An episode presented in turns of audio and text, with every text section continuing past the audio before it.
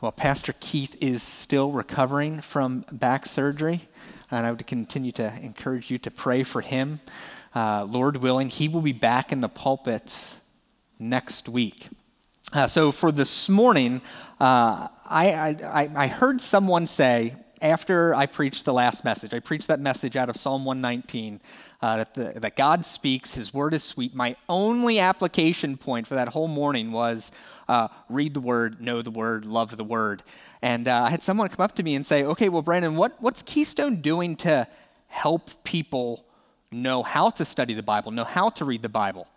Uh, and I thought, oh, that is, a, that is a good question. In some ways, it's like I gave you a beehive, said, there's honey in there, go get it.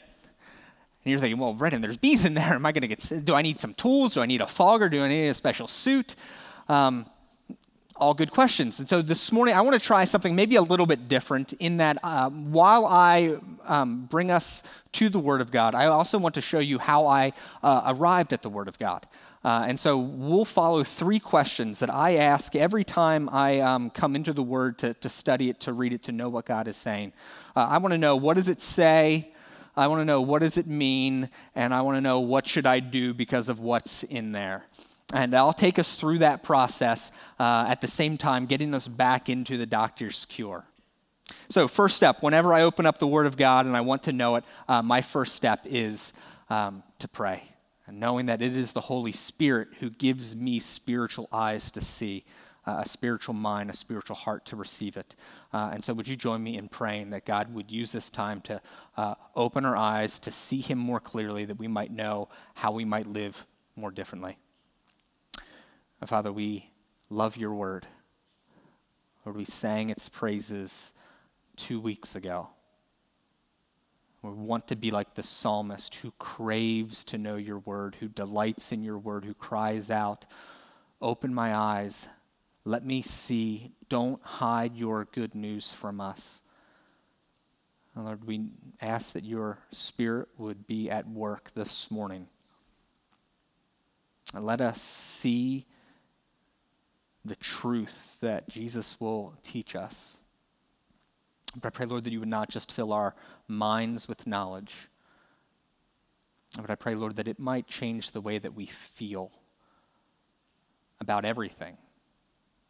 That it might change the way we feel about the things in our lives our family, our friends, our money, our jobs, our neighbors, our future, uh, where we live, where we go to school, whether we go to school that it might transform not just the way that we think and feel, but then live in it. So, Lord, we ask for your Spirit to do the work that we cannot do on our own. Let your word show its power this morning. In Jesus' name, amen. Like I said, we're going to jump back into the doctor's cure, and we've not been in there since June, and so you might need some help knowing where to go next. And um, uh, I'll invite you to turn to Luke chapter 20 if you can remember, my, my last major milestone was Pastor Charlie preached uh, about Jesus entering into uh, Jerusalem on Palm Sunday, and Charlie did it on Palm Sunday. And so when, I, when I'm studying the scriptures, one of the first things that I want to do is to figure out what does it say? And so I provided this little um, clip or this uh, little slide and if you receive the notes, don't worry about copying all of them down. I, I, put them on the back of my notes. Usually I put just application or follow up questions on the back of my notes. Uh, today it is what's on the slide here. And when we get into comprehension, we want to know what does the Bible have to say? And so to do that, the first step is not going to be unfamiliar to you. Read. Uh, but I provided just a, a little bit of help. Read prayerfully uh, believing that the Holy Spirit's do, um, the one who's going to illuminate it. Read it slowly. Oftentimes, if you've got a text message, you just buzz through that thing and you miss words. Well, when it comes to the scriptures, we want to read it slowly. We want to read it repeatedly. As I was preparing for this, I read through this passage several times, over and over and over again, in some ways just marinating in it for a while that I might absorb what's happening in it.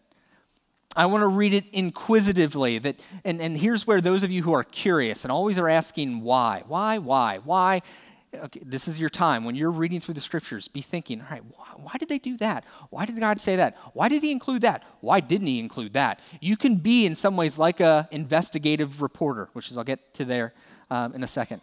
Uh, inquisitively and, and then patiently. Uh, not every time that you open the book will it make sense to you right away, but uh, be patient. Ask questions like an investigative reporter, asking the who, what, where, when, why, all of these questions, because we want ultimately at the bottom to get to a summary of it. Some of the things that might help you to be able to comprehend what the author is saying in a text is to be able to consider it in its larger context. That's actually how we're going to begin today, because I'm guessing just parachuting right into Luke 20 is going to feel a little unfamiliar. So I want to prepare us by going back, what was happening beforehand, um, um, and I'll, I'll hint towards what's happening ahead. Um, but to, in order to understand this section in chapter 20, verse 27 through 40, um, knowing its broader context, not just uh, the paragraphs, but uh, the sections, maybe the whole uh, book of the Bible. We can kind of span back. Once, one of the be- beauties of us having the full revelation of God's Word is that we can see one section of Scripture in view of all of Scripture. Uh, we want to look for key words. We want to look for key concepts. We want to remember our conjunction junctions. What's your function? Uh, because those are the little gems that are helping us to be able to connect one phrase to another. Um, if you had a study Bible, great. Commentary, cool. Uh, concordance, uh, maybe just a good Bible teaching friend. Those can sometimes be helpful to provide information to the text uh, that it might be harder for you to get to in the text. But I'll draw some attention to sections where I don't know that you necessarily need it to understand the, what, what God has given to us. And at the end, we'll, we'll try to summarize it. Does that sound good? That, that's my first step when I'm trying to understand the scriptures. I want to comprehend what's going on. So, uh, as far as context goes, I want to take us back and remember all right, in chapter 20, there aren't many verses left in this book. We know that Luke is going to end with the death and resurrection of Jesus. That hasn't happened yet. Uh, so, we are really in the last week of Jesus' life. Palm Sunday happened. He rides into Jerusalem in just a few days. Jesus is going to be crucified. He's going to be placed in a tomb, and he's going to rise on the third day. As, as believers, we, we know that's coming. Um, but it might give us a little bit of help to understand what, what just happened in chapter 19. So, uh, at the very end of chapter 19, there's this interesting verse, uh, verses 47 48. And he was teaching, this is Jesus, and Jesus was teaching daily in the temple and the chief priests and the scribes and the principal men of the people were seeking to destroy him. But they did not find anything they could do, for all the people were hanging on his words. So Jesus is entering into what I would say is a hostile environment, yeah? There are men who are looking to destroy him, but they've got a problem. They're thinking, we want to kill him, we want to destroy him, but crowd loves what he's teaching. So that little clue might help us understand the kind of context that we'll read here uh, in verses 27 through 40. But this concept of destroying Jesus is not new. This has been happening for a while. Uh, this is outside of Luke, but if you're familiar with just the general uh, timetable of Jesus' life, you know that one of the first times that they talk about wanting to destroy Jesus is after he raises Lazarus from the dead. Jesus raises a man from the dead, and then this exchange happens in John 11, 45 um, through the end of that chapter. Many, I'm going to have to read it from this screen. My eyes are just too um, weak to be able to see the back screen. Many of the Jews, therefore, who had come with Mary and had seen what he did, believed in him. But some of them went to the Pharisees and told them what Jesus had done. So, this is going to sound familiar. So, the chief priests and the Pharisees gathered the council and said, What are we to do? For this man performs many signs, and the crowds love the signs. If we let him go on like this, everybody will believe in him. And, and this is the reason why they want to kill Jesus, and then the Romans will come and they'll take away both our place and our nation. And you can read what Caiaphas, the high priest, says as he prophesies in the verses in between, but then he concludes So from that day on, they made plans to put Jesus to death. We are nearing the climax of what is the gospel message the death, burial, and resurrection of Jesus.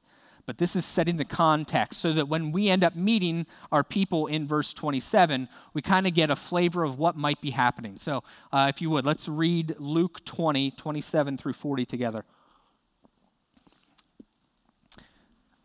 There came to him some Sadducees some of the chief priests, the scribes, the religious people that we mentioned that want to put Jesus to death. There came to him some Sadducees. And we get a little bit of the description here uh, those who deny that there is a resurrection. And they asked him a question, saying, Teacher, Moses wrote for us that if a man's brother dies, having a wife but no children, the man must take the widow and raise up offspring for his brother. And here they provide a little bit of uh, story for Jesus. Now, there were seven brothers. The first took a wife and died without children. The second and the third took her. And likewise, all seven left no children and died. And afterward, the woman also died. And here's their question for Jesus. In the resurrection, therefore, whose wife will the woman be? for the seven had her as a wife. So I want to comprehend just maybe what's going on in this section. Well, there's some people who are coming to ask Jesus a question. But based on what we know before, we know that they might not be asking a question to learn anything as much as a question to make Jesus look absurd. And sometimes when people ask you as Christians questions, it's not because they're necessarily looking for information, it's because they want to make you look stupid. And so that's a helpful realization for us that not all questions are asked to learn. Some questions are asked to make somebody look absurd.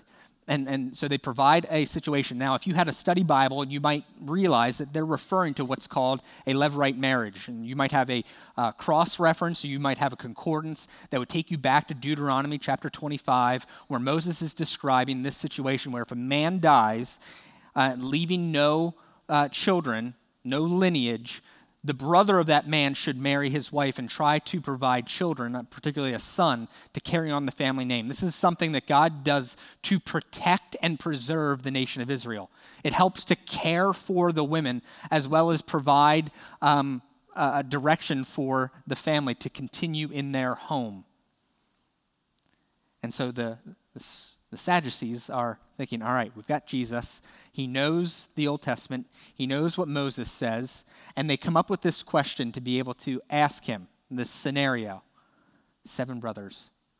This is either the most unfortunate woman of all time or the most dangerous woman of all time because she marries seven men, has no children, and then dies. And the Sadducees want to know Jesus, if you're so smart, and this whole resurrection thing is for real, who is this woman married to in the resurrection? And, and maybe uh, you're thinking, that's a good question. I've not thought about that before. You know, um, maybe you were widowed and you remarried, and now you're starting to think, okay, in heaven, which one am I going to be married to? The first one, the second one, both of them? What if you never married? And so the Sadducees are asking a question I, would like to know. Uh, in heaven, who will we be married to? And so we're trying to uh, do all of this little study, trying to put ourselves, ask the questions, what's going on, so that we might understand what the author's saying. But this section doesn't end here because Jesus then answers their question. And so let's read that together. And Jesus said to them, providing an answer to their question, Jesus said to them, The sons of this age marry and are given in marriage. But those who are considered worthy to attain to that age and to the resurrection from the dead neither marry nor are given in marriage, for they cannot die anymore, because they are equal to angels and are sons of God, being sons of the resurrection but that the dead are raised, even Moses showed in the passage about the bush, where he calls the Lord the God of Abraham, and the God of Isaac, and the God of Jacob. Now, he is not God of the dead, but of the living, for all live to him. Then some of the scribes answered, Teacher, you have spoken, spoken well. For they no longer dared to ask him any question. And so, Jesus, if we needed to provide a summary, Jesus is providing an answer to the Sadducees' question. How does he answer the question in verses 34 and 35? What's the answer? Well, Sadducees, here's the thing there is no marriage in the resurrection. There is no marriage in the resurrection. In this age, people marry. In that age, people don't marry. Jesus' message to the Sadducees here there is no marriage in the resurrection. And I'll come back to that point because that might be the first time you, we don't we don't preach on that message very often. I'm guessing at your wedding that's not a verse that was read. There is no marriage in the resurrection. But you do say something similar when you say till death do us part. Okay, so this is a covenant that lasts for a season till death separates us. Then that covenant is broken. Jesus goes on and he doesn't just provide an answer to the Sadducees' question, there's no marriage in the resurrection, but then he provides uh, some reason for it. He gives actually uh, an explanation. So that word for in the beginning of verse 36, for, all right? That's one of those conjunctions that's helping us to understand the reason for something. Uh, he just told us a fact, and then he's going to give reason for that fact. For, we don't die. We, we don't marry because in that age to come, we don't die. We are like angels. We are sons of God. We are sons of the resurrection. And we'll have to figure out what that means. But right now, we just know that God said, or Jesus says, there's no marriage in the resurrection. And he says there's reason for it. And then, though I don't know that it's necessarily important for our discussion this morning, Jesus goes on to explain hey, look, Sadducees, if you really want to know about the resurrection and find out for real that uh, you should believe in it, like the Pharisees and like most of the Jews do, well, then you should know what Moses said at the bush. And so, if, if you either know your Bible, if you got one of those cross references, or drop down to your study notes, you might know that's supposed to take us back to uh, Exodus chapter 3, where God comes to Moses in the burning bush and he says to Moses, Moses, I am the God of your father. I am the God of Abraham, the God of Jacob, the God of Israel. I, I, am, I am the God. And Jesus is saying, because he says, I am and not I was, that means that Abraham still worships God. Isaac still worships God. Jacob still worships God. They are still his God. They are not dead, but alive. And now, admittedly, I think this is uh, tough to draw the conclusion that because God said to Moses, I am the God of your father, Abraham, Isaac, and Jacob, that that means that there is a resurrection. There are clearer texts in the Old Testament. We read one of them last week when uh, Dr. Jim Hoffmeyer was here. Uh, Psalm 73, 25, 26. Whom have I in heaven but you? There is nothing on earth that I desire apart from you. My flesh and my heart may fail, but God, you are the strength of my heart and my portion forever. So there's a psalm that points to this idea that there is uh, an afterlife. Daniel chapter 12, verse 2. Um, I don't have that one memorized, but I ought to probably. I'll just read it quickly for you. Daniel 12, 2. And many of those who sleep in the dust of the earth shall awake, some to everlasting life, some to shame and everlasting contempt. So Daniel's saying that there's a day coming when we will rise, some to everlasting life, some to everlasting death. Jesus could have taken the Sadducees to several other Old Testament passages that would suggest a resurrection, and he doesn't go to any of them. And I'm thinking, oh, Jesus, why do you do that? This is where I love studying the Bible. Why do you take them to Exodus 3 when you could have taken them to Psalm 73, Psalm 1, uh, Psalm 16, Psalm uh, 139, Daniel 12. You could have gone lots of different places. Why there? And I think the reason um, is that Sadducees did not hold the entire Old Testament to be authoritative. And this is where you have to get a little bit of history. And, and like I said, it's not necessarily nece- it's not necessarily necessary that you uh, know this to be able to understand uh, the text in 27 through 40. But you would know uh, in history, Sadducees were part of the wealthy aristocracy. Uh, they loved their position of power. Uh, they were more likely to be concerned with uh, appeasing Rome, um, and they only, they were more like fundamentalists, they only held to the first five books of the Old Testament. And so when Jesus is trying to convince them of something, he argues from their own documents. He, he argues not from something they don't believe in, but he, he comes down to their level and argues on the basis of their own writings. Moses, you guys love Moses. Well, guess what? Sadducees Moses believed in the resurrection, and here's a passage that would suggest that he did. Now, you don't need to actually know that, so you don't need to study Bible to find out certain facts like that, but uh, I love being able to dig deep and trying to figure out what does the author say. So if I had to summarize, um, I might say one of the things that this passage is teaching us, that the author wants us to communicate, is that there is no marriage in the resurrection. That would be one way to, if somebody asks you, what's, what's Luke chapter 20, verses 27 through 40 about? Well, Jesus teaches us a lesson. He tells us that there is no marriage in the resurrection. And if you had read that, I would say, okay, you've comprehended what you've read. Comprehension is not the end of our study. We want to move in move into the second stage, which is more interpretation. We want to know what does that mean why did Luke choose to tell this story? What is its significance? Why should it matter? Uh, we will get to the point of what should I do because of it, but Luke does not record everything that even the other gospel reader, writers include.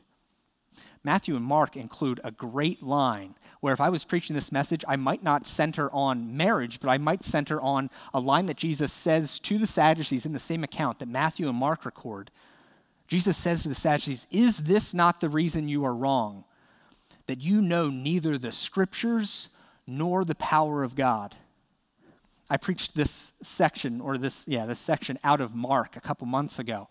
And I centered the whole message on the truth. You do, is this not the reason you are wrong? You know neither the scriptures nor the power of God. Luke doesn't include that line. And I think it's because he wants us to focus on something other than the Sadducees not knowing the scriptures, the power of God. He wants us to see a little bit of what Jesus is teaching about marriage and resurrection. And so when it gets to interpretation, we get to think what was the author trying to get me to understand? I've got some questions that I ask. All right, what was the intended meaning? This is just good general reading habits. What I'm saying to comprehend what people write and then try to interpret what people wrote. This is good practice for all of life, whether you're reading scriptures or reading Facebook comments, whether you're reading articles or the newspaper. We are in an age where people love to take people out of context and say, well, this person said this, so they must mean that. No, no, no, no. What did they mean when they said it? Did they actually say that? Or are you putting words in their mouth? Are you creating a straw man that you can easily knock over? To be a good reader, to be a, in some ways, just a, a good uh, friend, we should try to figure out what people say when they say stuff. What do they mean when they speak? Uh, second question on there. How does this passage challenge cultural beliefs? So we would have to think about, all right, what's going on in the culture? What's going on in this scene that, that Jesus would say what he said, uh, that the storyteller would, would include certain details about it? We have to think kind of culturally, uh, economically, ethic, ethnically about what's happening. And then how does this passage help me to understand the gospel? To, to believe that the scripture is one book from beginning to end, helping us from Genesis to Revelation to, to get an understanding of who God is, what we've done, and how we've been separated because of sin, and how his great love for us will reconcile us and all things to himself, and how he's going to do that through uh, a people group, how it's going to come to Christ, and then how everything transforms. Every storyline in the Bible is helping us to understand this story of redemption And so, one of the questions you can ask is one of the reasons that the author includes this and that God, in his divine inspiration, includes this section in our scriptures, he wants us to be clear. He's going to bring, provide clarity, an ever increasing understanding of his revelation. Uh, other things that we might do during this interpretation time uh, is, is to let clear texts interpret unclear texts. If you get to a section of scripture like, I do not know what that means, see if there's another section where the author has made it very clear, and then once you know the clear, you can understand the unclear. Uh, and during this phase, I'll just note that novelty is not a virtue when it comes to theology. Novelty is not, if you find something in the scriptures and you think, this is totally new, no one has ever thought about this before, there's probably good reason for it. And if it's not uh, part of our Orthodox canon, you are on the verge of being a heretic. So be very careful if you find something and think, I've cracked it. I figured the code. I know the exact day Jesus is coming back. If you add up this passage and this passage, divide by four, and do this. No, novelty is not a virtue when it comes to theology. And so I want to think what does that truth? I said Jesus' point here there is no marriage in the resurrection. What does that mean? What does it mean that there's no marriage in the resurrection? Well, you think, well, Brandon, it means that there's no marriage in the resurrection. Pretty straightforward. Yes, okay, but what is Jesus trying to, what's the broader or deeper truth that Jesus is getting us? Because I'm guessing that that truth was a bit jolting for some of you. You might not have thought. I know at funerals, people long for, and their hope is placed in, well, at least he's now reunited with his wife, or she's now re- uh, reunited with her husband, or the family is now reunited. We put our hope in death in the reunion of family and husbands and wives. And some of you are thinking, Brennan, my marriage is the best thing that I have ever experienced on earth. We do that often in the church. We take marriage and put it on a pedestal and say, This is the ultimate fulfillment of who you were created to be. And we'll quote Bible verses. It's not good for man to be alone. And so we need to leave our mothers and fathers and be joined one together so we may become one flesh and do what God has called us to do be fruitful and multiply. And God created marriage to fulfill some of what we were made for, for companionship, for partnership. And He's provided marriage and sexuality in this context that we might experience joy and pleasure, comfort, security. And marriage fits the bill for some of our deepest human cravings. And so you're thinking, okay, there's no marriage in heaven? There's no sex in heaven? If there's no sex in heaven, what's the point in going? And Jesus would say, okay, is this not the reason you're wrong? You know, neither the scriptures nor the power of God. What's Jesus trying to get us to see? And I make this statement this age is good that age is better. I try to use the language that the scripture uses. Jesus says, In this age, people marry, but in the age to come, in that age, they don't marry. And he gives reason. He says, and the reason is, is that we don't need marriage anymore. We live forever. We don't need to make babies. We are now united. We are sons with God. The process that we lost in the garden of being united with God that relationship that was fractured back in Genesis now is being revealed to be made new in the new resurrection. We do not need marriage. And so that's what makes me say this age is good. There's nothing wrong with marriage. Marriage is so great. It might be the best thing that you've ever experienced and will experience on earth. But it's not our ultimate hope. This is good. What's coming up ahead is better what's coming up ahead is better. I think C.S. Lewis gives us a good picture of what this might mean, how we can wrap our minds around this idea that this age is good, that age is better. And sometimes I think C.S. Lewis is harder to read than the scriptures itself. And so I'm going to do my best to uh, read it, but here you go. This is in one of his books called Miracles. C.S. Lewis says this, and this I think is how it relates. You follow along.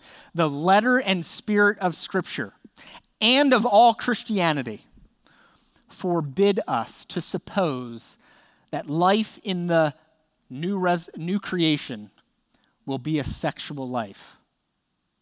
And this reduces our imagination to the withering alternatives. One, either of bodies which are hardly recognizable as human bodies at all, or two, or else of a perpetual fast, a perpetual sexual fast.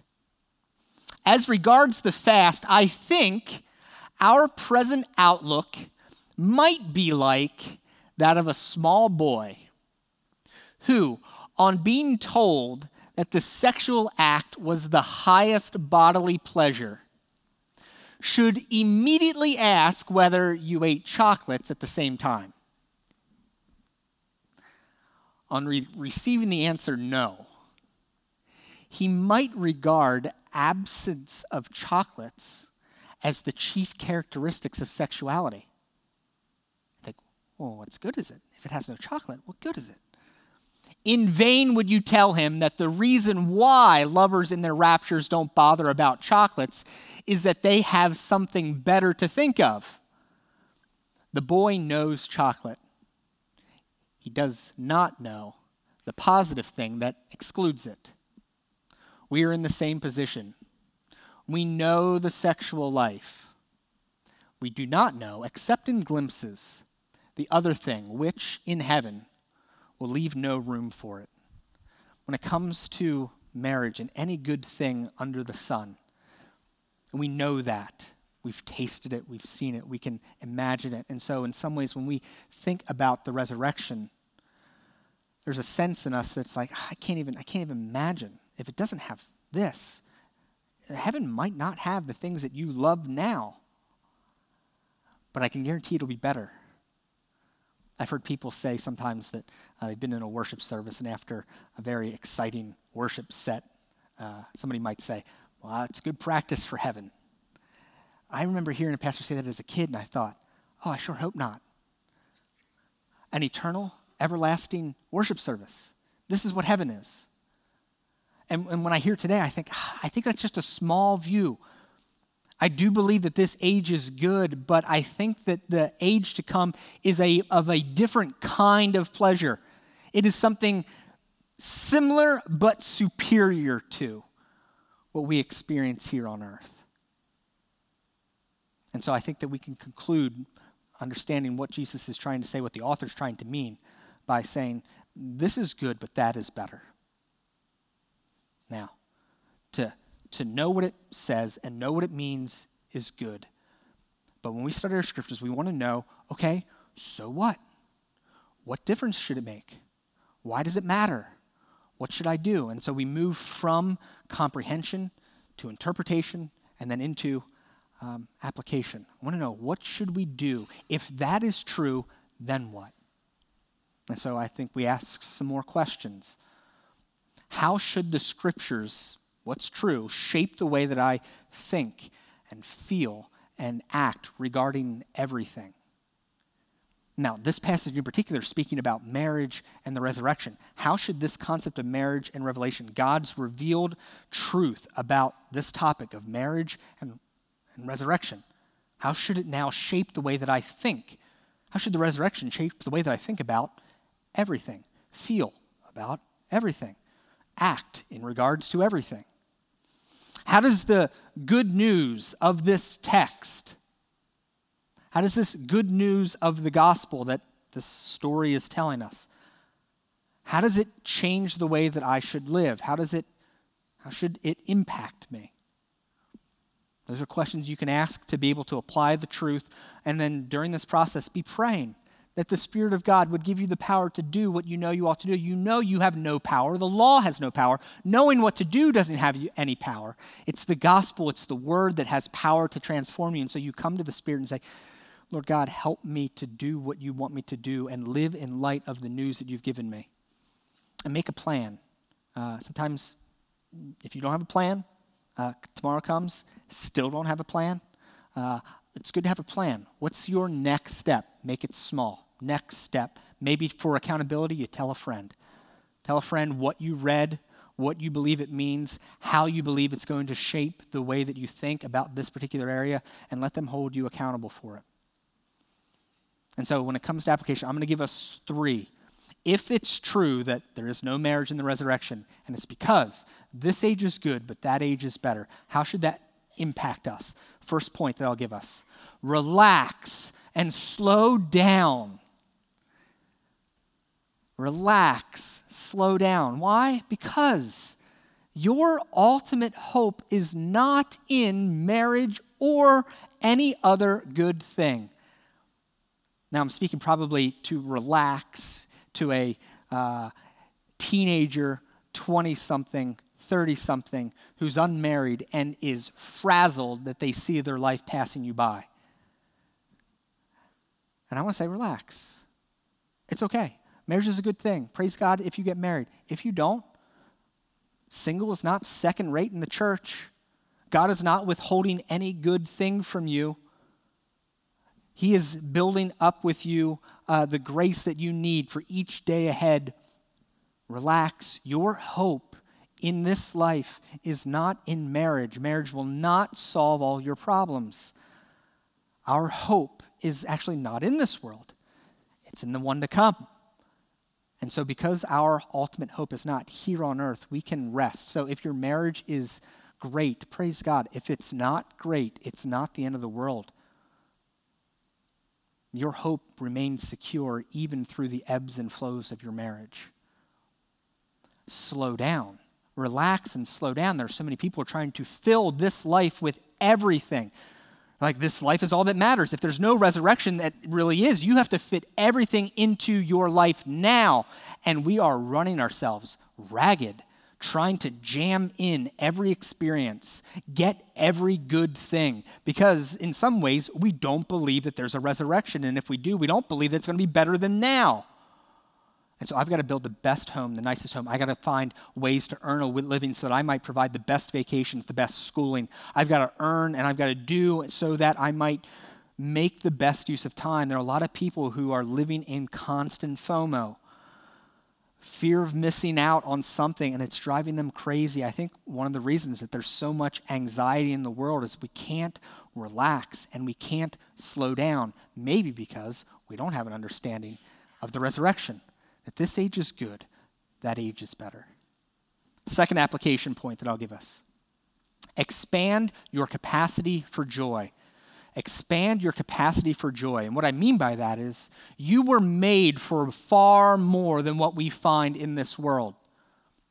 What happened in the garden is that we had the experience of being with the fountain of the living God who would have satisfied us in all ways that we need satisfying. And we rejected him and turned to creation and tried to find other good things to fill our soul and make us satisfied.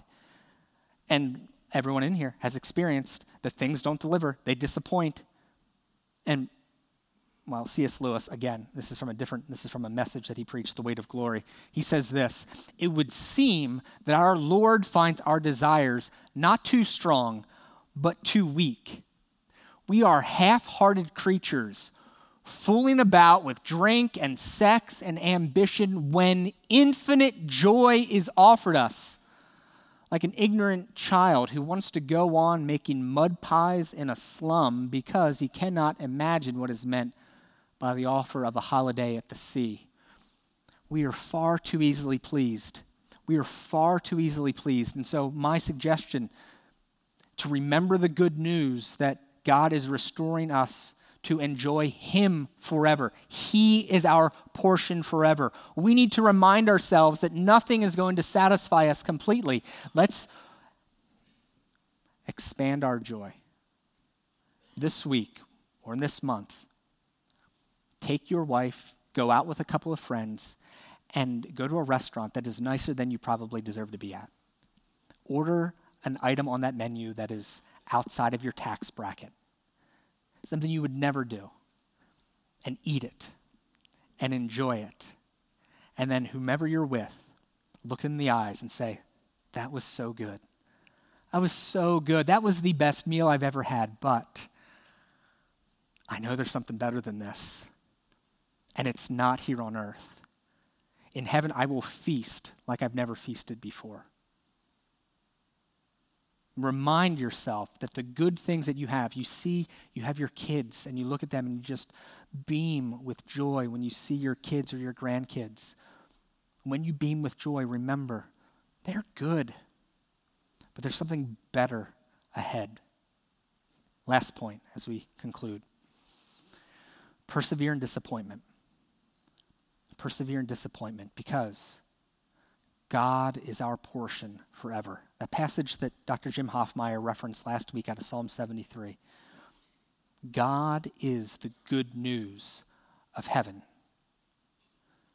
That when we turn from God and He set us on a trajectory to have Christ be our Savior, the ultimate goal is not to just be in heaven with things on earth that we love. There are a lot of people who would think, yeah, if, if, if there was a heaven without God, I would surely want to be there. And I would say, you're missing the point. God is the gospel, God is the good news, God is the reason that we have hope in the future. God is going to be the one who satisfies our souls ultimately. And so that's a reminder to us that everything else is going to disappoint us. The best things on earth, your marriage, the thing that you crave most about that job or that ed- education, it's going to disappoint us love him or hate him, Tom Brady is the best quarterback of all time. And challenge me later on it. There was an article or a uh, interview that he did back in 2005 uh, with 60 Minutes. And in that interview, they highlight that he had just uh, signed a 10 year, $65 million contract, just won his third Super Bowl. And um, the interviewer asks him how he's dealing with the, the fame. And he's like, you know what? It's tough. Uh, I've got all of this success here, but it comes along with a lot of baggage. And he says there are a lot of people who might say, hey, this is what it is, man. You've reached your dream, your life. And Tom Brady says, God, there's got to be more than this. And the interviewer ends up responding by saying, Well, what's the answer? And Tom says, I wish I knew. I wish I knew. 2005, 15 years later, he's won three more Super Bowl rings. He's married to a supermodel. Uh, he's signed a four-year, $70 million contract and just signed another two-year for 70 million. He is a modern-day uh, King of Solomon in some ways. He's been able to experience in the book of Ecclesiastes is this search for meaning, this search of satisfaction under the sun. And he's experiencing some of the disappointment. He's like, it's not here, it's not here, it's not here none of us are going to be able to measure up to his success. And we might chase after it and chase after it, thinking, oh, it's just beyond the rainbow. But a lot of us know things don't satisfy, and it's because our heart was not made to find satisfaction in this age, ultimately. This age is good, that age is better. Let me pray as we close. Father, we do believe that you are our Savior. Lord, I pray that you would help us to see what that salvation looks like. That we would not be like the Sadducees who picture heaven with a big, big house and big, big table and a big, big yard, but that we might have our minds blown by what lies ahead. And I pray, Lord, that the truth of the gospel, the good news that you have redeemed us and reconciled us to a future reunion with God Himself, that that would be good news for us. That would give us the ability to persevere when things don't happen, when we lose things that are precious to us or sacrifice things that are of value I pray, Lord, that we would trust that you have not taken any good thing from us. I pray, Lord, that it would expand our capacity for joy and that we might enjoy things now, but long for what's ahead. I pray, too, that it would give us peace and we might find rest in the future hope of the resurrection. that for those of us who are striving to earn, to squeeze as much juice out of this life as possible, that we might hold fast that if all we do is faithfully bear witness to our belief that Jesus is worth it, that if we give no inheritance to our kids, no experience of vacation, uh, we don't provide the home or the car or whatever this world says we need to have, if we don't do those things but bear faithful witness, that we have given our children, our friends, a greater inheritance than anything those things could supply. Lord, let this truth permeate every area of our life in Jesus' name. Amen.